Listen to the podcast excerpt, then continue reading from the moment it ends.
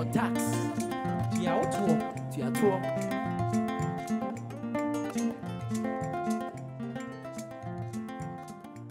Hello and welcome, dear listeners. My name is Nick Leonhardt. I'm a theatre scholar, cultural historian, and writer. Based in Munich, Germany, yet feeling at home in the world. This is the first episode of the Theatrescapes podcast, produced by the Center for Global Theatre History at LMU Munich. What is global theatre history? How do you research it? How do you talk about it? How do you map it? And why does it deserve its own podcast? Well, to begin with, let's beam ourselves back 120 years. Imagine a newspaper reader. She or he opens a national daily newspaper on an ordinary weekday and learns all kinds of things the latest political, economic, or cultural news, a veritable wealth of information about what is happening in the world. Illustrated advertising is in vogue. Toothpaste from Hamburg or German beds exported to China are advertised.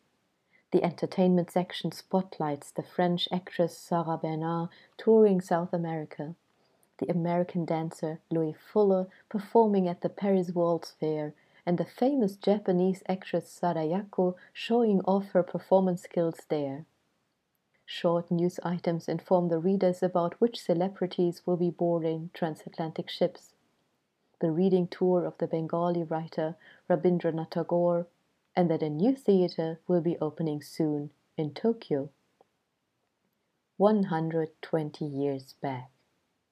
When readers put the paper aside, they seemed to know more about the world events than had ever been available to them before. For readers of that time, events in other parts of the world no longer seemed unreachably far away, but were part of their everyday life, no matter where they were.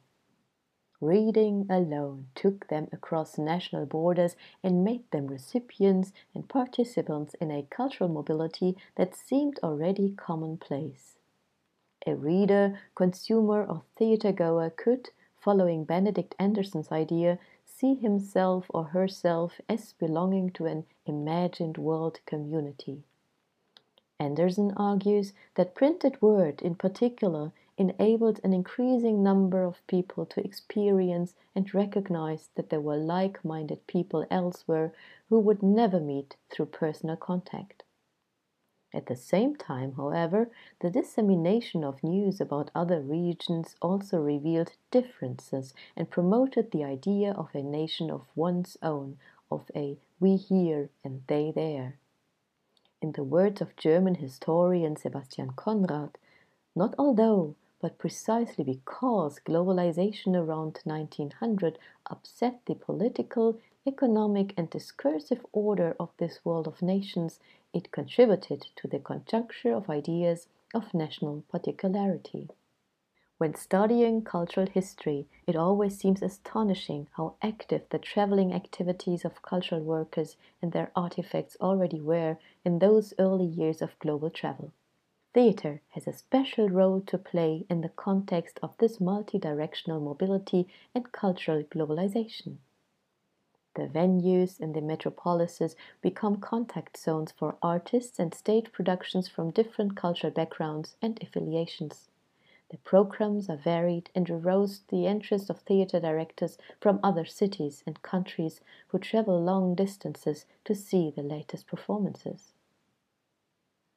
Theatre has always been both a local venue or event and a form of entertainment on the move, translocally or even globally. Only these movements that transcend geographical borders were never been of interest to the field of theatre studies. Surprising, no?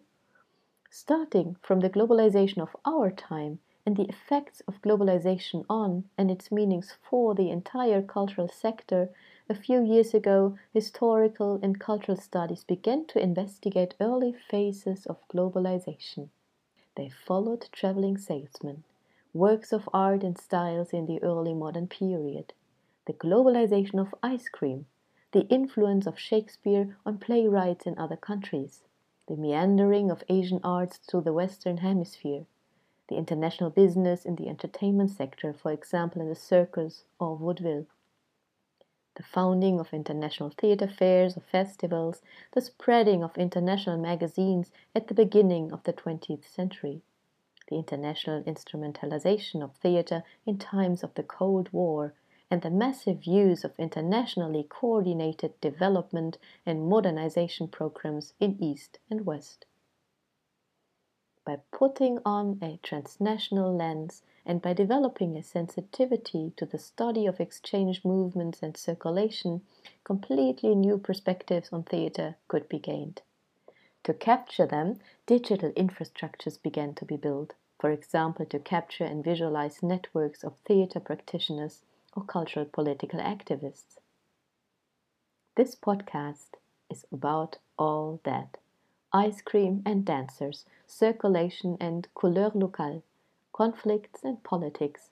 Its focus is mainly historical, yet is at the same time very open for questions of theatre in a globalized world in recent times. For 10 years, the Center for Global Theatre Histories at LMU Munich has been an interdisciplinary hub for researchers, practitioners, and students interested in the transcultural interconnections of art, media, and popular culture. The center has built up a broad international network, academic expertise, and an experienced staff. Theatre studies may initially be a niche field, but the topics of global theatre history concern everyone who is curious about how cultural history affects us today. The Theatrescapes podcast introduces the stories that revolve around cultural globalization global and local, networked and personal, and as vividly as possible. In each of our episodes, I discuss particularly interesting cases, examples, controversies with guests from various disciplines and from all parts of the world. My guests are international experts from art, culture, and science. At our microphones, the world speaks to the world. That's pretty amazing. In the name of the GTH Center, I would like to thank you for listening. Welcome aboard a journey through global theatre stories.